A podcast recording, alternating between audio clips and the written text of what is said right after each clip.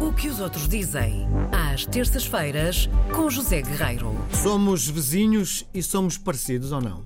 Não somos muito parecidos, não. Estamos E a, falar de reportagem- espanhóis, não é? Estamos a falar dos espanhóis. Eu quero começar por dizer que eu adoro os espanhóis Uhum. e acho que são grandes amigos e grandes companheiros. Sempre que vou à Espanha sou sempre muito bem tratado. E olha, aquela expressão. eh, Bons ventos e bons casamentos. sim, é- Nem bons ventos, nem, bons casamentos. Sim. Casamentos não sei, não- mas bons ventos sim. Eu acho que sopram bons ventos de Espanha. Muito na bem. minha opinião. Olha, eh, esta é uma reportagem sobre a voz da Galiza, eh, La Voz de Galícia, eh, sobre os espanhóis que passam férias em Portugal e sobre os seus costumes que, ao que parece, irritam os portugueses. Diz a reportagem que os espanhóis falam alto. Uhum. Falam é, ver- alto. é verdade. E é verdade.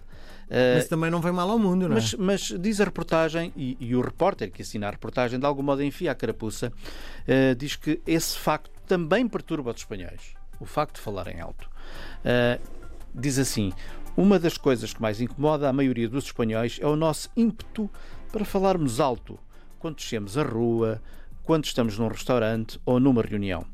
Eh, ora, isso acontece espontaneamente, como eles são assim, acontece espontaneamente quando vão a qualquer lado e também Claro. a Portugal, não é?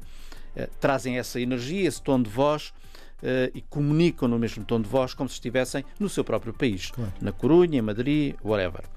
Diz a reportagem: basta entrar num restaurante ou num café no centro de Lisboa, Porto, Faro ou Viana do Castelo e perceber como os portugueses quase que não se ouvem. Também não é bem assim. Então, então, então eh, Também não é bem assim. a justificação é: eles, eh, eles não falam alto, nós é que falamos baixo. Talvez.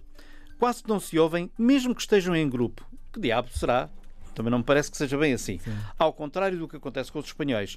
E depois a reportagem fala com hum, algumas pessoas, fala com o Zeca, o Zeca que trabalha num conhecido, não diz qual é, mas num conhecido café da Baixa de Lisboa, que tem uma outra queixa. Diz ele: eles não só gritam, os espanhóis, como eh, são um bocadinho rudes na forma como se dirigem a nós. Eh, são um pouco arrogantes e altivos, os espanhóis. Eh, eh, e, e- e- e o repórter, uma vez mais, enfiou o carapuço porque diz é algo que nós, espanhóis, fazemos e que de facto irrita os portugueses. Que normalmente, diz o, o repórter, só são bruscos em privado, na sua privacidade. Também penso que não é bem assim, mas pronto.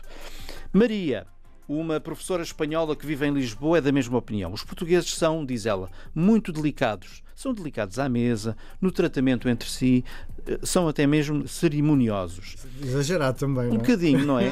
Eh, A sua cultura é a sua cultura e temos que nos adaptar a ela quando estamos em Portugal. Os turistas espanhóis, diz ela, têm que saber, quando estão em Portugal, que este país é diferente do nosso, do nosso, do delas, Espanha, não é?